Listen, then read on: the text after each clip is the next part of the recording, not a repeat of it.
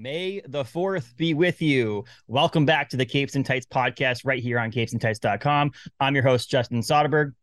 Guess what? We have another Star Wars episode for you this week for Star Wars Week at Capes and Tights.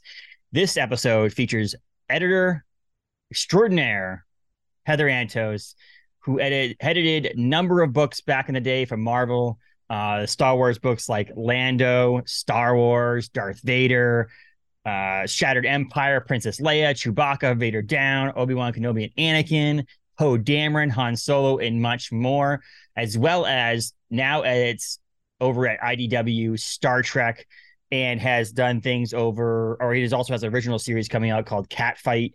Uh, she's editing, and she also has done Bloodstained Teeth, Time Before Time, Old Dog, Starsigns, and Terrorwar, amongst many other things.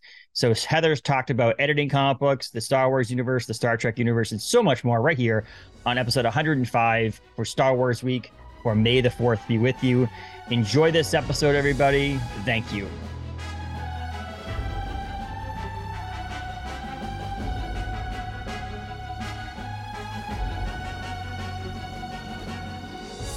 Welcome to the podcast, Heather. Hey. Good morning, I guess, right? I mean, Yeah, good morning. I have my coffee. I made sure I I I made sure I got up early and was like, I have to go get my coffee before this and we're all set. So you have your cool coffee cup. yeah, this is actually a gift. I so I work um, full time as well as a creative director for a brewery. Oh, And cool. Prior to that, I worked as the general manager, so I ran the restaurant part. And this was given to me by a regular because they knew I like Star Wars, and so they gave this to me for my birthday. So I, I when I do Star Wars themed episodes, I tend to use this as a thank you to them. Uh, but Is this a Star Wars themed episode? yes, it is. Oh, wow. We're gonna talk Star Wars, but we're also gonna talk other stuff too. So don't worry about that. But I, I- do think you also have, uh, you obviously, you work on the other stars projects too. So I want to get into Something that. Yeah. But, uh, but the, uh, um, but yeah. So um, Heather, you're an editor. Um, I had uh, Daniel Chabon on recently to talk about editing comic books over at Dark Horse. So we can talk a little bit about editing comic books as well. But I kind of want to know about Heather. Like, how did you get into comic books as a collector or a reader, and then how did you like break into the industry on on, on actually working in the industry? Yeah, uh, it's it's it's it's actually really funny that you mentioned as a collector because I wouldn't call myself a collector. I'm definitely not. I'm definitely more when it comes. I don't like stuff. Uh, I think that's that's the easiest way, which is funny as I just moved and uh, it was a perfect excuse to get rid of stuff, quote unquote, right? Yes. Um, but uh I so I don't really like collect. I only hang on to either books I've worked on or books that like I genuinely like mean something to Mhm. me. Um, whereas like my best friend will drop 10 grand on like this is the first time Batman is mentioned in a comic, let alone appears, right?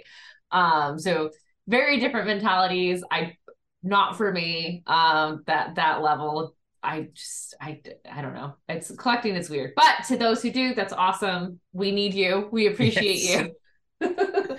um but yeah, I was always just an avid reader growing up. I definitely was um a proud member of the Pizza Hut reading reading book club uh back in the day to tell my 90s kids out there. um and you know, I I always say like I drew comics before I really knew what comics were. I would always write and draw my own stories and my siblings and I would like argue over the Sunday morning comic strips in the newspapers and um so it was always just kind of like really around me. Um I didn't have a local comic shop growing up. I grew up in a really small town where um when you were bored you went to Walmart to hang out. Yes. So um shout out to the Midwest. Um Well, I live in Maine. It's very similar so, in that yeah, sense too. Like go. we, used to you like get in it. high school. we used to drive downtown, park our cars downtown, and just lean on our cars and hang out. So I understand Oh not having a place to go. Oh my gosh. Um that's funny. Uh yeah, so but yeah, so I never like I wasn't reading Spider-Man from a very early age. Um my first like dip into superheroes was definitely the um Adam West Burt Ward Batman, you know, television show. That's that's my Batman. That's what I grew up on. I, you know, the the Michael Keaton, Tim Burton, you know, films, watched all of those. And as the Marvel stuff came out, you know, I was always surrounded by nerd culture, like Star Wars, Indiana Jones, James Bond. Um, with my, you know, my dad shared that stuff with me growing up. So um, but it wasn't until college that I really discovered like I guess what comics really could be um, I took an American literature course, mm-hmm. and in it they had a segment on graphic novels where like we studied um, a lot of like Neil Gaiman was in their Sandman, you know, um, and I discovered like classic Vertigo, Transmetropolitan, Y the Last Man, Hellblazer. Mm-hmm. All of that stuff, and really, really, really got into that. Um, and around that time is uh, when the New Fifty Two was happening um, and say what you will about those books. I know there's a lot of controversy on how they were received, but it was a really good, it did, it served its purpose. It was a great jumping on point for those of us who felt intimidated by superhero comics. Um, you know, it came out around the same time that, you know, the Marvel movies were really making their their mark out there and announcement of the new DCU, um, all of that stuff. So I I started picking up Batman, and um, it was really Green Lantern that got me into superhero comics specifically. They announced the 2011 Ryan Reynolds um, film, and again, say what you will about that film. For for whatever reason, I I was like, I want to know more about this character because I want to be prepared when I see this movie. Mm-hmm. And so I picked up the two comics that the film said it was going to be based on Secret Origin and Emerald Dawn. I've read them cover to cover, absolutely loved them. Started picking up everything Geoff Johns was putting out at the time. You know, one of the most, I would say, defining runs on Green Lantern is what Jeff did. And um, and then I went and saw the movie and was terribly disappointed with the rest of us. Uh, and I, from the opening scene, I was in the theater. They should have done this, you know. Nah. Um, so got my nerd cred right away. Um, and and yeah, and I was trying to figure out. I was around early twenties at that time, and I was trying to figure out, you know, what what I want to do with my life, like everyone else. And a good friend of mine said to me, "Well, you like comics. Why don't you just do that?" Mm-hmm. Right, as if you can just go go to the comic shop and pick a job off the comic tree, um, and be set for life. Mm-hmm. Um, and but he was right. I i really liked comics and it was really interesting and i wanted to learn more about what was out there what opportunities there were. Um i liked writing but i don't want to be a writer. It felt too unstable. I liked drawing but like holy shit drawing a comic felt like way too much oh work oh, and i am lazy. Um that's not true. I'm not lazy but i don't want to like draw, drawing a comic uh, just I still still now that I even draw more as an adult, like being mm. told, you know, people ask when are you going to draw a comic, and it, I just absolutely not like that. Just terrifies me beyond. people who draw comics are like true heroes. Um, but there was this credit called editor on every book, mm-hmm. and I knew what an editor did for like a traditional publisher like your Penguins or Scholastics, right? You work with the writer, you make the story the best it can be, and quote unquote, that's it. Um, for a comic, there's so many other parts involved. There's cover artists, there's pencilers, there's inkers, there's letters, there's colorists, there's there's just so many other things. And I I realized that a lot of the books that I was reading at the time, the ones that I liked the most, had the same editors attached. So there was something that they were doing that resonated with me. And so I did what any good millennial would do and I started tweeting editors. um, I just reached on Twitter to any and, and again, this is early uh you know 2010s um so twitter wasn't quite the mm-hmm. cesspool mm-hmm. yes, it is that it is today uh you um and that's how I met uh, Jordan White, who at the time was an associate editor at Marvel. Um, he was going to be at C2E2. This was 2014. I think I was going to be at C2E2. And I reached out to him and, and I was like, hey, I want to learn more about comic editing. Would you talk with me? And he agreed. And we sat down, we had a conversation, and I left that convention. This is it. This is what I want to do. Um, it's not a matter of if, but it's just when and how. Um, and I was already graduating college, so I wouldn't be able to get an internship at any of the major publishers. Mm-hmm. Um, they require you to have college or get college credit, so they don't have to pay you. Yeah. Um, and I wasn't about to drop everything and just move to New York City um, or Portland on the hopes that maybe, yeah. right, I'll get hired. So, yeah. um, I decided to create my own internship, so to speak, where I would produce and create my own comics and create my own resume, basically to see like if I can do it and more so, do I even want to do it? Do mm-hmm. I like doing it? Um, and I created what I still to this day, I've been working professionally for nearly 10 years. And still to this day, I call it the best title I will ever come up with. And it was Unlawful Good, an anthology of crime. Um, and I put the call out, um, thinking I would get like maybe like five or six people who would want to, you know, submit to this crime anthology I was doing. And I ended up getting, I think like over 100 submissions. Um, I whittled it down to 17 uh 17 short stories where I paired writers with artists, um, all crime stories, uh, produced the whole thing, gave notes and scripts, worked with artists, like, you know, solved squabbles between creatives, uh, did the crowdfunding marketing, you know, blah, blah, blah, all this stuff. So that six months later from that first conversation, I'm at New York Comic Con and I have this 200 page anthology that I've made. Mm-hmm. Um, and I run into Jordan like there again, and he remembered yeah. me, and he had just gotten promoted, and they had just announced that Marvel was getting the Star Wars comics, and he he knew um that I was a huge Star Wars fan. Um, I think anyone who follows me on Twitter knows that. uh, yeah. Um, but uh he asked me like he he was like you know would you ever be interested in moving to new york? I said yes. Um one month later i had an interview with marvel and two months later i moved to new york and was working on the star wars comics. So that's that's the the short story of it. Um but uh tw- tweeting people that's that's how i broke tweeting people yeah.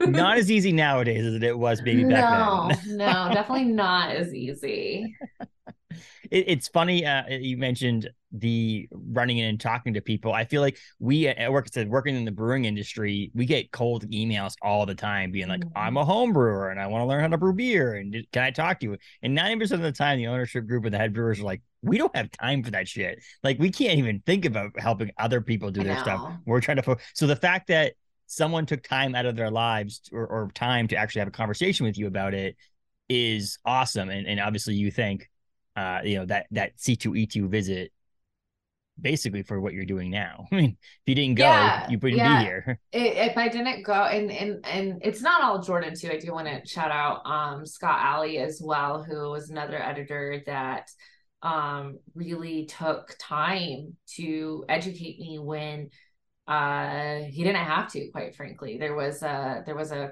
at that same c2e2 really again had i not gone to that c2e2 but at that same c2e2 there's a panel that was like breaking in and staying breaking in and staying in comics and i think on it, it had like paul allor kyle higgins um, scott allie and a couple other people and um you know they go through the crowd and they ask who here wants to be a writer? And half the people you know who here wants to be an artist? Half the people who here wants to be an editor? Scott ha- says jokingly and i'm like in the front row and the only person that puts my hand up um and then Scott was one of the people uh, who I had tweeted and he remembered me.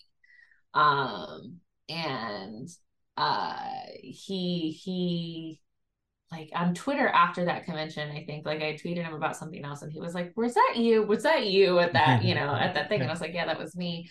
Um, and he DM'd me and he's like, give me your, you know, give me your email.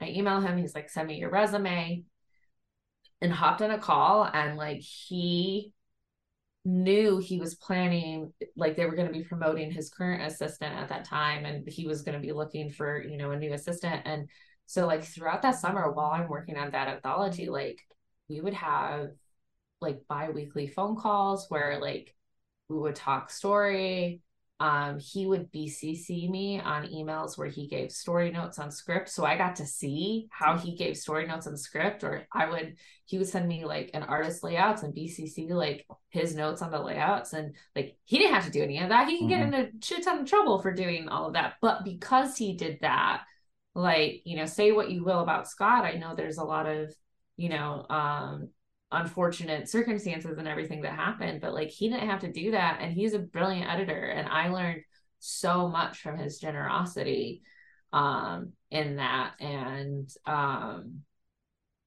yeah uh, that was that was my comic book school was just people you know for whatever like seeing something in me that they thought was worth you know giving the mm-hmm. time of day to which um you know i'm i'm very cognizant of that and how how privileged i was to receive that and so i you know i do get a lot of um, people who are interested in comics and editing who reach out to me. I really, I really try and pay it forward as much as I can. That's why I like doing podcasts like these, um, so I can talk about it. And if you are listening and interested and you know breaking in, even if it's not editing, um, I do keep a record on my website of every single podcast appearance I've ever been on, um, where I talk about all, all sorts of these topics and, and varying degrees. And I, you know, I want to have those resources there and available for people um, to, you know, hopefully learn and, and be able to start their journeys as well. Yeah, because I mean, it's not like it's as simple as just like you mentioned. I was joking er, in my head earlier about how you um someone said just work in comics. It's like it's hard enough just to go to a comic book store and get a job at the comic book store mm-hmm. selling the comic books, let alone in the actual industry of making them. But there's not just like this. You can't you go to Walmart, you can just apply for a job at Walmart. You can't just like go to marvel.com and be like, okay, cool, I'm gonna apply for be an editor. Or, you know, you have to I mean, you can, but no, it's not gonna do like so there is this way of having to work your way in. And the other side of it is is knowing. I mean, it was probably I mean, obviously, I read comic books as a kid and all that stuff, but in my adult life reading comics, it was probably two or three years into actually like heavily reading comics that I even like it even clicked in my head that there's more than just an artist and a writer in a book. Mm-hmm. Like yeah. it's one of those things that like you think about artist is kind of a misleading name because an artist is not the colorist sometimes it can be but like there's a colorist there's an inker yeah. there's a penciler there's a letterer. A lot of times there's a graphic designer there's the yeah. editor. You, there's so well, many different... there's there's marketing there's sales there's production there's there's so many there's operations. The people who like figure out i don't know how these people the people who figure out like print runs or like paper stock or like all of that stuff like that is fascinating to me. And i i don't want that job. I know i would not be good at that job but uh, uh tara uh who is she was our head of uh, operations um and just got promoted to co-publisher here at idw and like like the, the stuff that she does and figures out is like so cool and like difficult and complex and comics would not be happening right without those people doing those jobs. Uh and so yeah even if you're like oh i love comics but like i you know i'm not a creative person in any way shape or form like there's so many like non creative focused jobs in comics um that there totally is something for you Yes, as well as I. Oh, it's funny. My son is my two-year-old son is uh, obsessed with Monsters University right now, and at the end of Monsters University, spoilers for anybody who came out a movie came out years ago. There's the when they roll the oh, credits, I believe it, it, has like first day at at uh Monsters you know or Monsters Inc. And then it was like showed them like working from the mailroom to the janitorial staff to the kitchen staff, yeah. all the way up to where they wanted to be, which was on the scare floor. And it, it reminds me of uh, uh, Daniel I mentioned earlier from uh, from Dark Horse. Also started really low and internship yeah. to the point where now he's a senior editor, and the same thing with these people. So it getting in anywhere somewhere is a better opportunity for you to actually move to a position you want to be in. If you if you're a janitor at the offices for IDW, well, you might have a better chance to get your story heard. It's it's, get... it's true. I always say it's not who you know, but it's who knows you, Mhm. right? Um, and that's why, like, you know, as as funny as it is, I just tweeted, right, these people. Um, by the time it came to hiring or talking about opportunities, like they thought of me because they Yeah. knew me because I had reached out and I wasn't a crazy person. Right. That's the other thing. I always say, like, reach out, reach out, but don't be a psycho. So Yes. You up? Nope. Nope. Done. See ya. Move along. No, it, it's it's it's yeah. So just like getting in there and doing that, but like not only did you get the opportunity to do this, but you ended up like it's not even like they were like, okay, you can edit this or you know, ass- assistant edit. So you edit this book. It's like okay, it's like kind of a throwaway book, uh, or kind of getting rid of the book. You like you were on Star Wars, so like Yeah. you got into like you got like a dream come true. I'm guessing to also not just start editing book for a publisher like Marvel, but you got to actually edit books like Star Wars. That must have been insane. it was I like I still it, it took a long time to get over the imposter syndrome that came with that because like again like how fast my trajectory was you know um and it wasn't that I didn't have the skills or didn't do the work I did I just you know uh luck is opportunity meeting experience right? Like that's that's what it was. And my backgrounds you know i i did grow up writing and drawing but i also um i studied film and theater in school. And so i ran sets i ran groups of creative people on a deadline on a budget right getting everything ready uh to make sure by your deadline by the show by you know everything set and ready to go. Um and you know running sets of like 20 plus people of just different egos running around and there's a lot of similarities. And and funnily enough a lot of people in marvel and dc comics editorial i don't know about some of the other publishers but i wouldn't be surprised if it's the same like come from theater backgrounds um because a lot of skills do translate and um so I did have a lot of transferable skills, but but regardless, I went from like, yeah, I want to be a comics editor to okay, Star Wars launching at, Marvel Comics, right? Like the biggest franchise, the biggest publisher, literally the highest selling comic of Yeah. the century, right? Um, it was an, it was absolutely insane, and like you know, okay, and on day one, here you're on an email with John Cassaday and, and Jason Aaron and Mark Waid and Terry Dodson and Alex Ross is doing these covers and like you know, and I love telling this story because like now that I know Tom Brevoort, he's just he's just Tom to me. Like I don't Yeah. think anything of it, but but he was Tom Brevoort, Yeah. right? Like he was Tom Brevoort, and he he's very dry and and can come off a bit. I don't want to say abrasive, but a bit brash on Twitter sometimes. And he's Tom Brevoort, like he is the guy at Marvel. And I was so I interviewed with him, and it was a phone interview, and I was so nervous that and it went i think it went so poorly that the second it was over i like burst into tears because i was just convinced they asked me like what what one of my favorite comics or least favorite comics i was reading right now and i said like it was like what what's one of my favorite comics and i said like a dc comic and then i was like oh no right? Like they're gonna like hate me whatever it was fine but but it's so funny now in retrospect that like i cried because of tom brevoort like tom's tom's just tom now but anyways there was so much so much i put so much pressure on myself you know i didn't want to fail i didn't want to mess it up and um one of the first jobs i had that i had like ownership over was um they uh every single marvel comic has what they call a recap page and it's a quick like story so far you know previously on right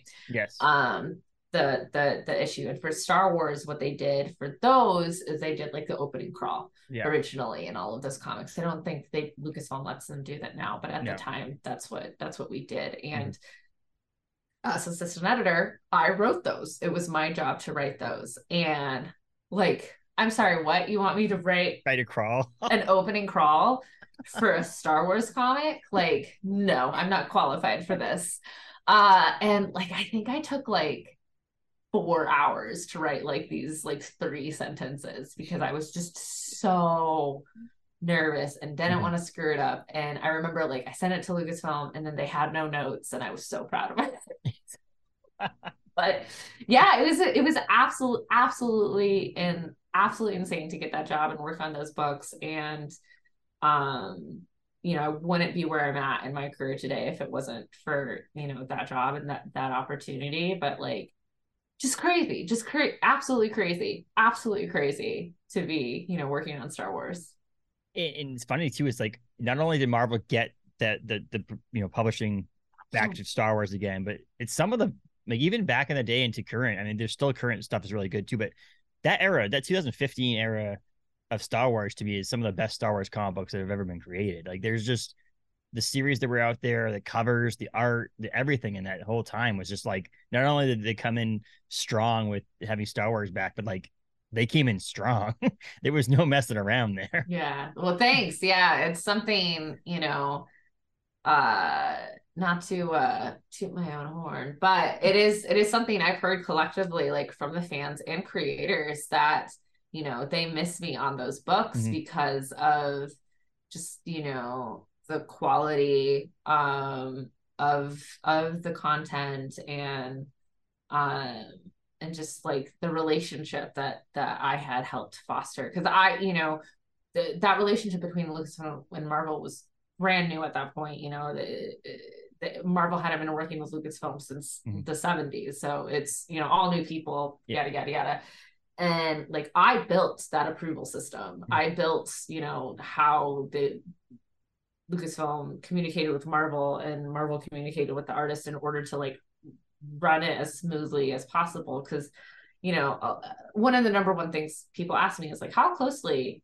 do you guys work with Lucasfilm and the answer is very. We you know multiple emails every single day and phone calls and you know I was very interconnected. And you know um the way I because when I trained the new assistant editor who would be taking on Star Wars after I was leaving, I uh it's and it switched editorial altogether because Jordan White stopped editing Star Wars when when I left as well. He got moved to X-Men. Um I was telling the new editors on Star Wars is our job is to make the very best Marvel Star Wars comic that we can.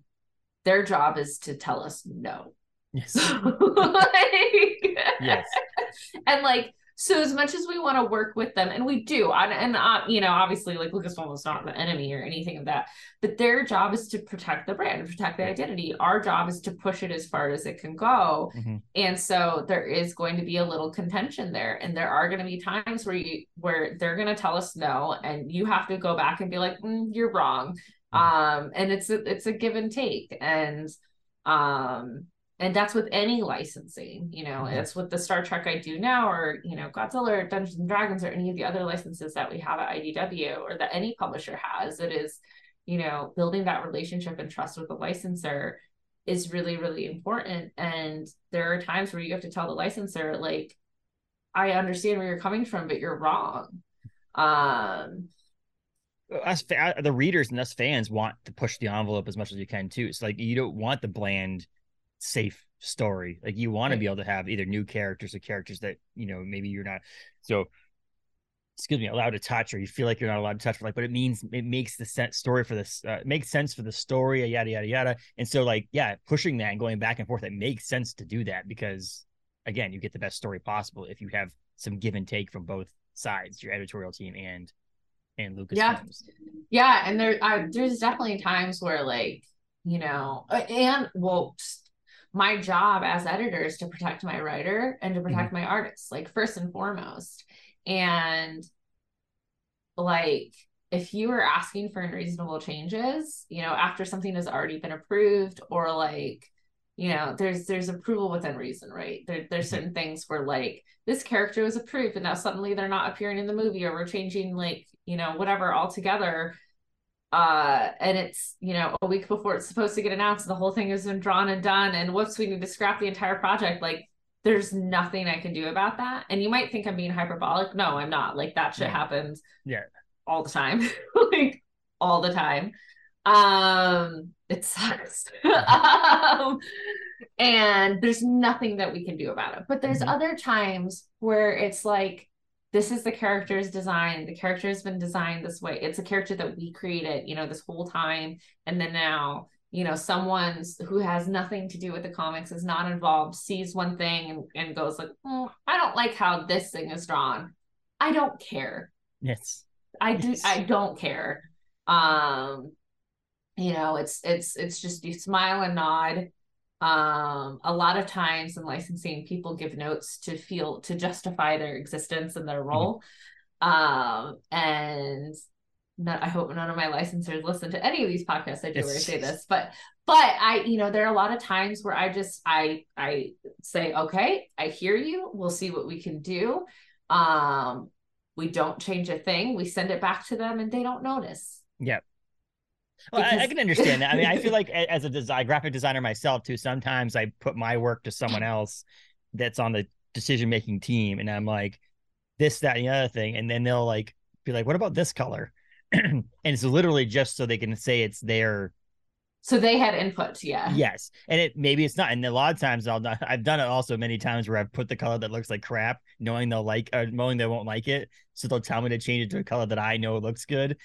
So they did have input, even though I Yeah. knew that the entire time. I just set it up that way, and I Well, and I, I- yeah. yeah it's a, it's a thing that like you know when when i'm submitting cover sketches to lucasfilm and there's i don't want them to pick one i just Yes. don't submit that sketch because i don't give them the opportunity to to pick it like it's very it's it's it's not rocket science right you know um and there was a thing we ran into this on the poe comic um all the time the with uh charles uh Soule and Phil Mhm. Noto that comic and and then later on Angel Unzueta when he took it over where like you know Poe Poe got himself into some unruly situations and you know like saw the the the uh the backhand of a well a hand you know the Yeah. backside of a hand every once in a while and you know would get a little little beaten up and bruised and um Lucasfilm is very particular about how you show any kind of blood or you know uh like a bruises and gore but you you Yeah. get what i'm saying. They're very very particular about that. And um so we would when we learned that we would we you know did the south park thing where we send in you know the version that is like super over the top um that we know they're going to say yep and we and we give them options. And that's the thing for anyone who's ever in- interested and wants to go into doing anything with licensing i always say give them options because if you just give them one option they're more likely to say no. But if Mhm. you give them two or three they're going to pick one of them. They're they're they're going to say oh these are these are the the these are my choices right? It's a multiple choice test right? Then when you're taking a multiple choice test and you have a b c d um you don't get to make up option e. That's not that's not available to you. You have to pick one of the four. And so we've kind of been psychologically trained to do this. So when you present your bosses or licensors or whatever options, they they're never going to say, or very rarely will they ever say, "Hmm, none of those. Yes. Um, and they're very like uh, unlikely to choose to give their own input in the sense of how it should be done. Like right. like if you give one one option to them, they may come back and try to solve the problem for you Mhm. in a way that maybe that's like what you said. Okay, let us do that. Like, Yeah. we'll we'll do that. So, but if you give them three options, they're less likely to say, "Let me solve this problem," because there's three options for them. They'll just say, ooh, option two. Yeah. Yes. I like Just- option one, but option two is better, and so on and so forth. There's Yeah. discussion on that. And again, if you give them the most gory thing and give them something less and something less, if you give them the most gory the thing, they'll the say middle. no. Yeah. Yes. They'll be like no gore at all. But if you Yeah. give them something like, okay, this is doable, right? And, and they can and they can do that too. Um, but not only is their licensors the one that you when you were working with Star Wars and even Star Trek you're working with now in Godzilla, any of the license uh projects that you've worked on, which is different than something like an original uh, Yeah. uh creation, you have these fandoms. You you've got to have some sort of a thick skin that when you're editing a book or working or writing or or, or, or illustrating these people who are writing these licensed projects like Star Wars or Star Trek, that people aren't going to like your decisions that you made as an editor or as a team creative team. yeah. And having those thick skins, what is that like? Is that just like uh you just deal with it? People are going to complain no matter what, or do you do you take any of that to heart? Uh, I say everyone is entitled to, to their opinion, no matter how wrong it is. Like I know Uh, look, people you're never going to please everyone you Mhm. know um and and so you either care or you don't you know then that was that was the thing I, that was a decision i had to cognizantly make very early on in my professional creative career where it was like either i give a shit with what people think or i don't Yeah. and if i give a shit then it's going to ruin my life and so i just stopped uh Yes. and that's easier said than done but um uh, sorry this is my job and Yes. uh i have this job for a reason. I'm i like to think i'm very good at my job um and like you know star Wars, star wars for instance like i am as hardcore of a star wars fan as they come. Again it, look at my twitter.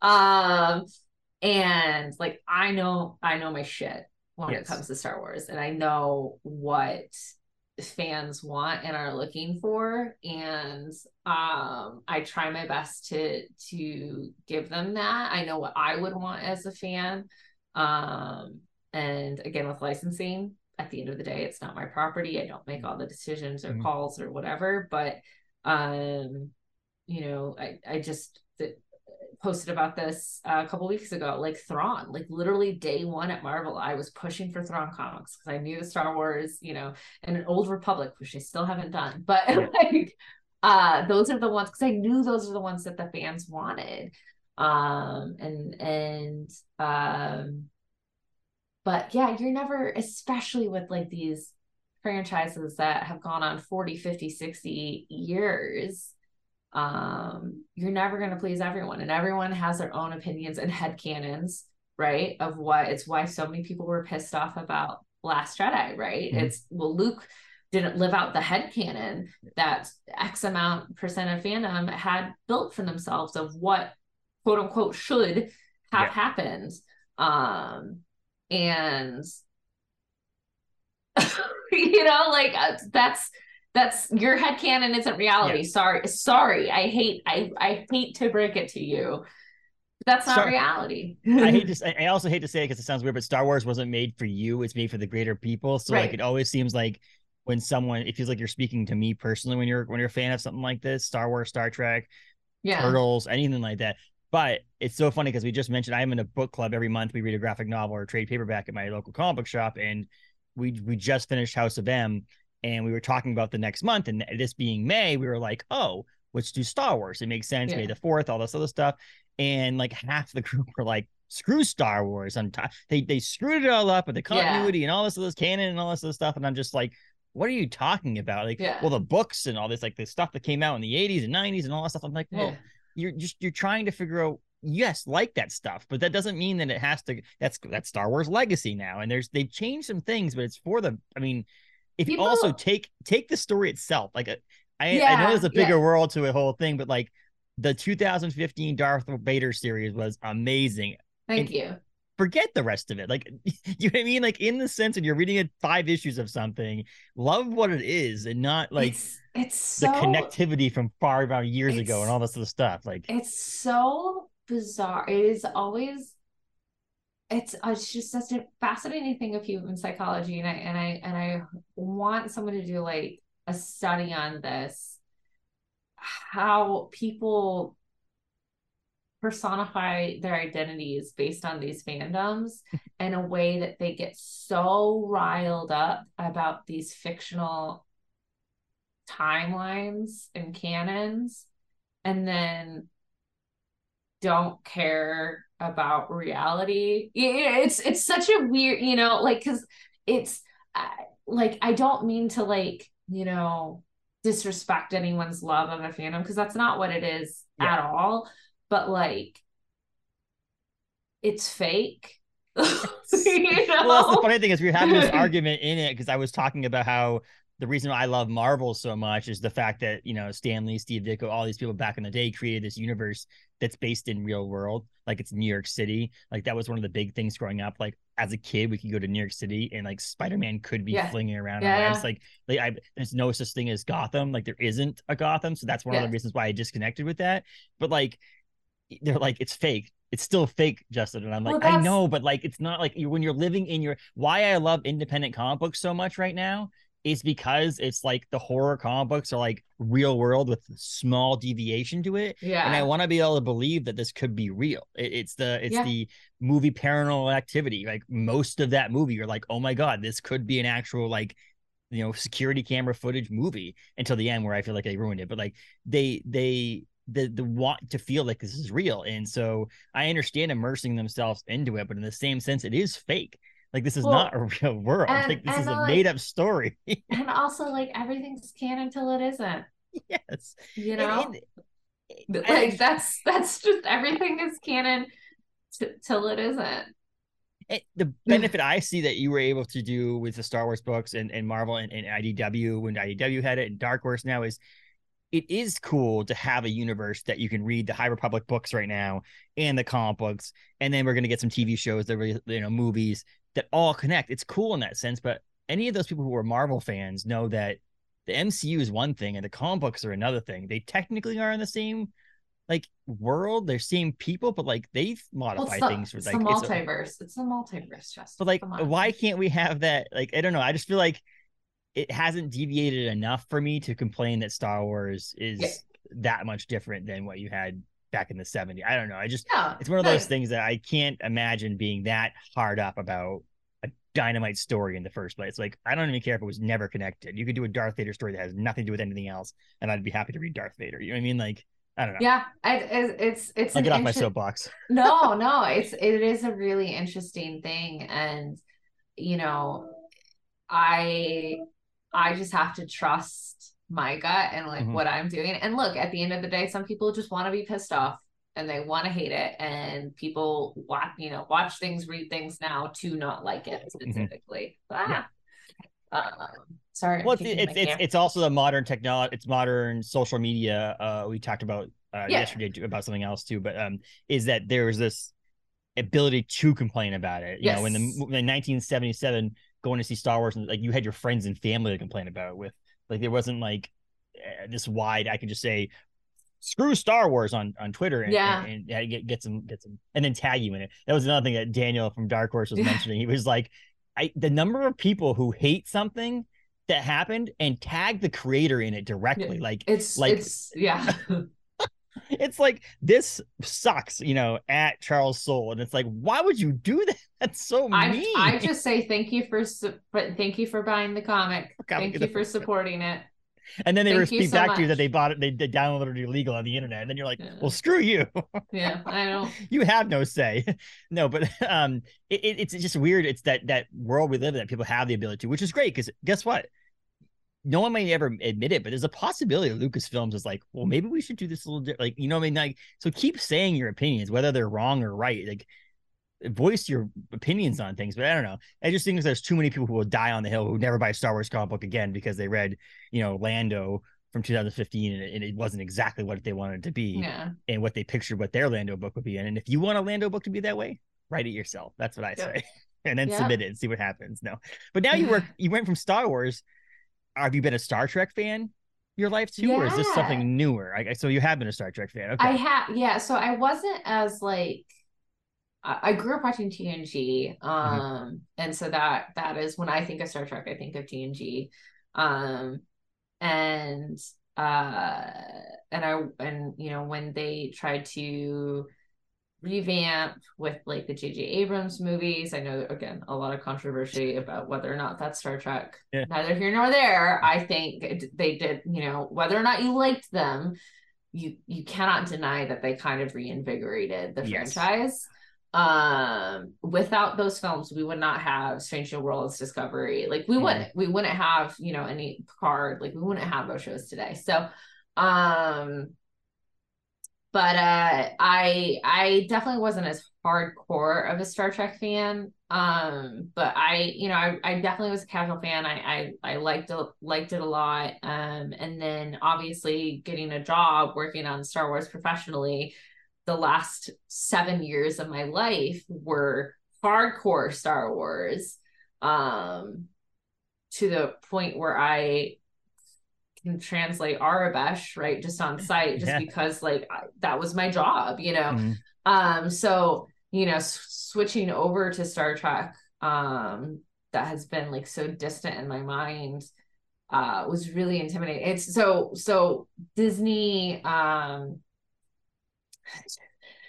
long story short, Disney pulled the license from us. So it was it, it wasn't there wasn't any like uh controversial reason as to why it just they were just oh it's the pandemic and we lost a billion dollars so yeah. uh we don't want to renegotiate with you and come up with a reasonable fee we just want to sell it for twice as much to someone yeah. else that's that's what happened it's just disney looking for a quick buck right mm-hmm. um and uh, my boss had asked me, he's like, so what franchise, like what else are we doing? Because there were some other editorial shifts happening at the time where all the licensed books were were moving around a bit. He's like, what would be you be interested in? And the only other license really that that IDW had that really interested me and I thought I saw potential with was Star Trek. Um, but it was intimidating because going into Star Wars, like I knew Star Wars, mm-hmm. I knew it I could I could do it in my sleep. But Star Trek is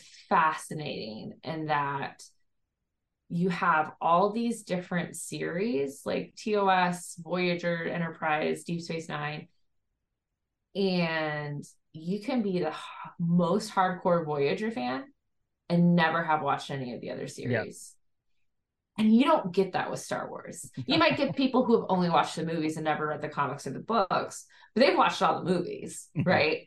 Um, and Star Trek, you get people that Deep Space Nine or bust or TNG, like they just will not touch or acknowledge any of the other series. And and and every single one of those series almost has its own can, can you know yes. every single one of the star trek series is like its own skywalker saga in yes. a way so it's it's very intimidating um but the thing that really intrigued me about star trek was it's really the first shared universe um that we have you know um as as nerds as geeks and it never has really i think reached its potential in comics.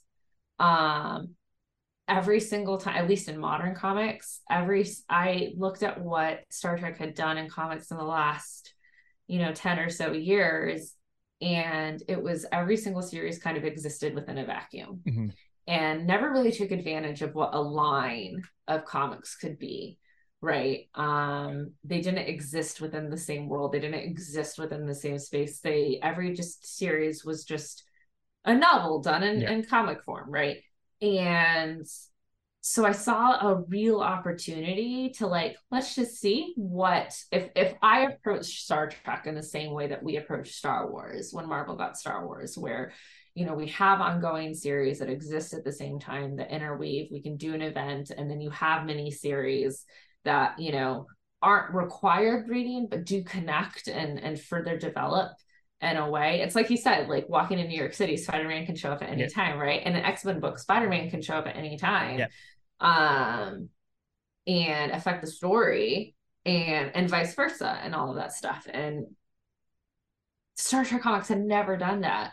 Um and so that's really what I wanted to do with with the line and you know we've been going we launched with the Star Trek number one in October of, of 2022, and we just uh, launched Defiant, which is the the sister series to the ongoings, the two ongoings going on at the same time, and we're about to do the first ever Star Trek summer event this summer called Day of Blood. That I'm just I'm so excited, and it's been received so well. Um, we're getting talent interested in working on Star Trek that in comics that had have never before and the the like weirdest thing and and it's good but it's just so strange as everyone in comics always talks about attrition sales going down down mm. down and that's why you get all these relaunches right Star Trek 5 went up from 4, 6 went up from 5, 7 went up from 6, 8 went up. Like that doesn't happen. No. That doesn't happen no. for one issue, let alone three issues in a row. That yeah. just doesn't happen.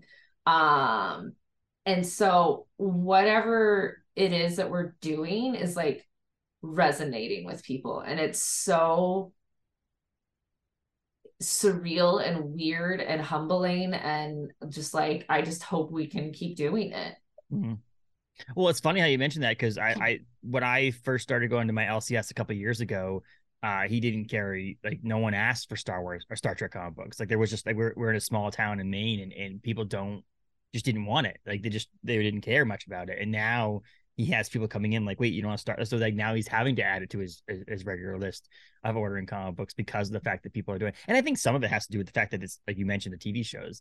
Mm-hmm. Uh, you know, some of that stuff. Those are those are absolutely. Star Trek has never been better. It's never been bigger and better in the zeitgeist, and being able to tap into that at the same time and like having this support, right? Like we did the Lower Decks comics with Ryan yep. North and Chris Fenoglio, yep. and having Mike McMahan, who's the creator of Lower Decks, be such a vocal supporter of the comics and what we're doing online, like that only helps, obviously, right? Yes. Um, and it's just it's so it's so cool. It's so cool to have like you know we we recently on Star Trek number six, um, we had to consult with the producers behind Prodigy um you know to to make sure everything is is in line. And and it's stuff like that that the fans want and notice. Um they want to be able to fans love an easter egg right? And they mm-hmm. want to be able to like oh that thing connects with that thing i just watched and i feel smart because i notice right? Mm-hmm. um and and it feels current and it feels like it matters. I think that's the biggest thing is it feels like it matters. Um whereas if you're telling and that was the tricky thing with Star Wars when we, when we were doing the Star Wars comics, um, because those launched between A New Hope and Empire Strikes Back, and like everyone knows that Luke is going to survive. You know, like his yeah. his life is never at stake. Um, so how do we make those stories interesting and feel like they matter? Um, and that's that's that's the tricky thing again with with Star Trek comics is yeah. if if we know these characters survive, if we know you know, then it's not about whether life or death is at stake. It's how are they changing? How is their life impacting? Or how are we further informing the next chapter that we see on screen? Mm-hmm. Um, and so really diving in and understanding the material is important for that. And, and I also think that like so many projects are being launched on streaming networks and, and TVs and movies from comic books nowadays that it's also you're seeing this like some of the characters that were created in the Star Wars books that you worked on back in 2015 are now seeing their way onto the screen or or will be soon. And that's crazy. Like having that ability to do that in the Star Trek universe would be kind of cool too. Like bringing in characters into the comic books that eventually someday when they make a movie or a TV show that you created yeah. a character in a book to go into that thing. I just think that yeah, Star Trek. It's it's funny how Star Trek and Star Wars have always been like this you know, battle. If you're either a Trekkie or you're a Star Wars fan, like there's no, not very many people who cross over between the two of them. And uh, if you can build this comic book universe to be as, you know, an impactful thing out there, people might start to, to notice. And they seem like they have. It seems like if you go up every issue, I think people are noticing that these books are being pretty, I know, I know. Well. I've, I've even had a few retailers tell me they're just like we're selling more Star Trek than Star Wars right now, and that to me is like the the big like oh I, I you know I I beat myself almost right? Like um, but uh no it's it's just it's really humbling. It's really cool because this was you know really changing how Star Trek comics were done and and using you know um talent that hasn't been seen on Star Trek comics before. And I also have to like shout out the folks at CBS and Paramount, like yeah. for also like supporting um the weird not weird, but just the different direction, you know, mm-hmm. visually and and and narratively um that we're doing with the comics because you know like Christian Ward whom I love and adore as an artist you know he's he's his psychedelic style is a bit out there for what Star Trek has previously done visually, and you know, getting him on covers, um, and having them respond so positively, and you know, every pitch I have this really really cool project I'm so excited about, um, that will be announced soon. That's coming out this fall.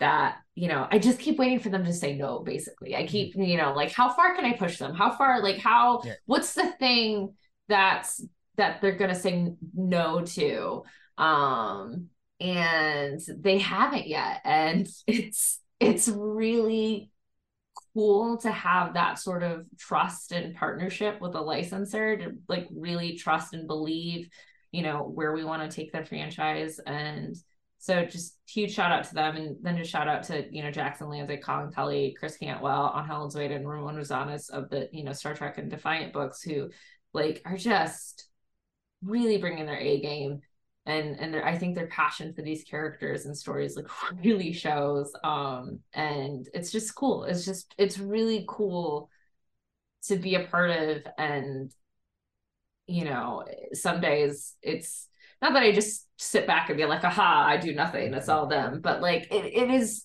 really fun to just sit back and like see these people just do their best work well, when you have a good team, it's yeah. like you know I mentioned that to uh, Daniel, who's also an editor over at Dark Horse, and I mentioned that to my I, the person who took over for me in the in the in the restaurant part as the general manager was like, if you put a good team below you, you really it makes your job easier. That's the whole point of yes. having good people below you. So if you have a good writing team and a good artist team and so on and so forth, then you're not like your job gets a lot easier. If you have a team that's hard to work with or not very good at their jobs, then you're gonna have to step in a lot yeah. more. So yeah, I mean it's you know having a good team below you makes it easier to manage a project for sure.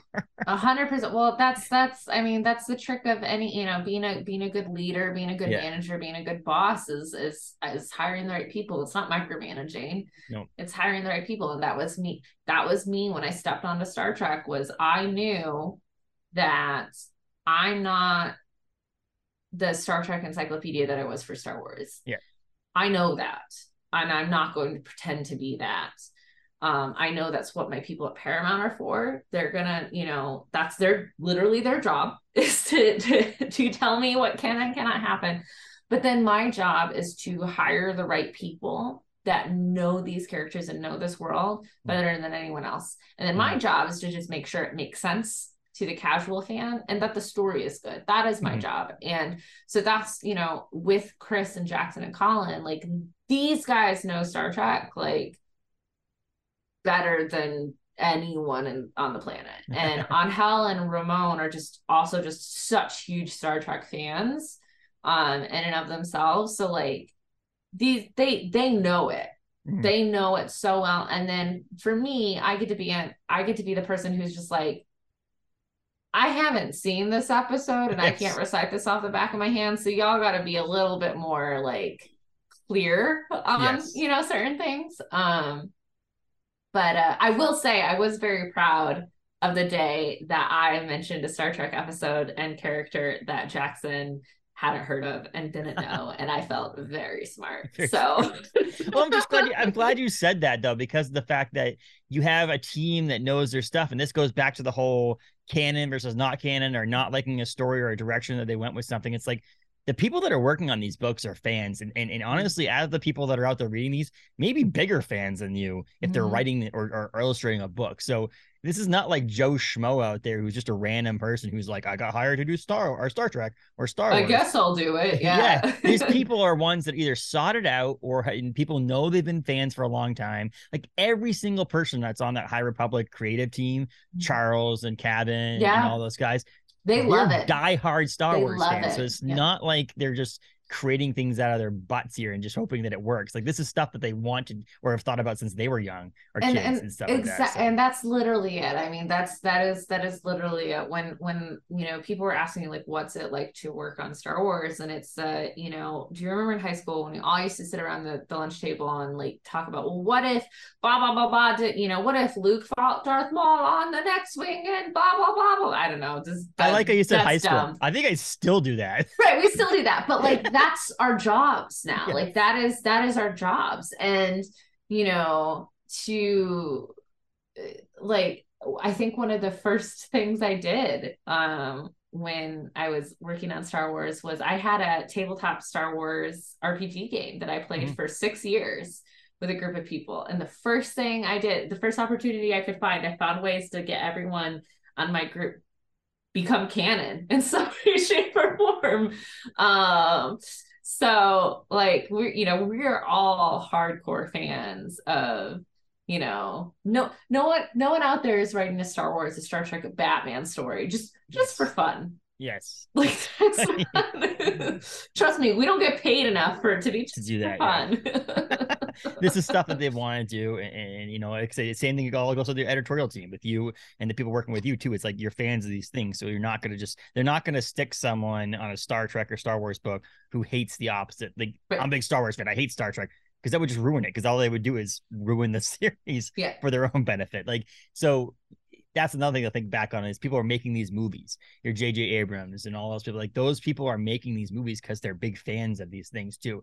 They've these names are big enough that they can find the right person to do it. There's no one out there being like, no, I don't want to do that. Like Star Wars, Lucasfilm is finding people to make their films who are fans of the universe, who will do a good job for them because that's how they make their money. Yeah. So like, Yeah. yeah. So that's one thing I always think about. These people creating it are not just random people. So uh, you know, but everybody's entitled to their own opinion. Like you said, it could be wrong, but Yeah, it's they're yeah, entitled to their own opinion. Everyone is entitled to be wrong. That's And, uh, fine. But So you're working on. I'm, I'm going to finish this up here, but you're working on Star Trek as an editor. Is what other books are you working on over at IDW, or is that it right now? Uh, so I'm overseeing all things Star Trek, and then I also have a um originals title that comes Okay. out uh end of this month actually. It's called Catfight. Uh I call it John Wick meets Kill Bill meets Cats. Um so if any of those interest you, I highly suggest checking it out. It's by Andrew Wheeler uh and Elias uh Curiouses, I think. Yeah, I totally butchered his it's he's Greek. So I a lot of uh consonants in there and I apologize, Yes. Elias. Um, but I highly recommend checking out. It's super, super, super fun. Um, and then over at Image, um, Bloodstained Teeth Volume 2, uh, the final collection just came out on sale, Time Before Time, um, uh, by uh, Declan Shalvey and Rory McConville. Yep. Uh, we're on our final arc. As I say, is, that wrapping up? I'm pretty sure that was I heard it was yeah, wrapping up. we yeah. just announced um it ends with issue 29 will be our Okay. last issue. So three three good years of that book. Mhm. Oh, it's uh, excellent oh, book. Yeah. Thank you. Um Old Dog by Mhm. Declan Shalvey uh, is back out this month. Uh, issue four comes out. Um, and then I just launched two new image books uh, with Saladin Ahmed, uh, Starsigns, number one, um, which if you're into like zodiac and astrology based superheroes, highly Yep. recommend checking that out. And then Terrorwar, um, also by Saladin and Dave Costa, um, which is kind of like a cyberpunk um horror story um so that just came out so um i work It's a beautiful book. Like I, I just read that one. It, it- it's yeah. oh I'm thank you glad. yeah yeah It's beautiful. I love. I, I read Terror Terrorwar. Uh, you know, and it's it's absolutely Yeah. beautiful. Old dog. I mean, I love Declan Shalvey, so I'll read Yeah. anything from Declan Shalvey. Uh, even though I'm, the funny thing is, I fall in love with these people as the opposite of what they're doing. Like I fall in love with these people as either artists and now they're writing mostly, or the opposite, and I'm just Yeah. like, oh, why do you keep doing this to me? yes. but uh, but like we were talking I, was talking to Skottie Young on the on the podcast and he was mentioning just like there's just so much there's just so much going on now that he can't write these books and illustrate it. It just doesn't have time to do all that yeah stuff. So I it's just not possible yeah yeah. So I, I can understand that Declan writes well and illustrates well. Yeah. So whatever he wants to do with his time, you can do that. Fine. I'll I'll buy anything that says his name on it. So there you go. Uh and then Heather, you have a website too? i do it's very out of date i need to update it but it's just heatherantos.com um Yep. i'm heather antos on twitter i'm heather antos on instagram uh, it's pretty pretty easy to find me um should you want to uh and let's talk star wars or star Yes, trek Star Trek. Whatever. Anything that starts with their star, really, because you have star Yeah. signs. Star signs. This is true. I I do a lot Star Wars. with stars. editor of the stars. There you go. it's true. There you, Your go. new- That's my new quote. tagline. Uh, I really appreciate you coming on, talking Star Wars, Star Trek, uh, all the stuff in between editing. Uh, would love to have you back at some point in the Yeah. future to talk more. But uh, I really appreciate you taking the time out of your day to talk to us, and uh, you know, hope hope the rest of your day and the rest of 2023 works great for you. Thank you. Thank you. Thank you. Thanks for having me.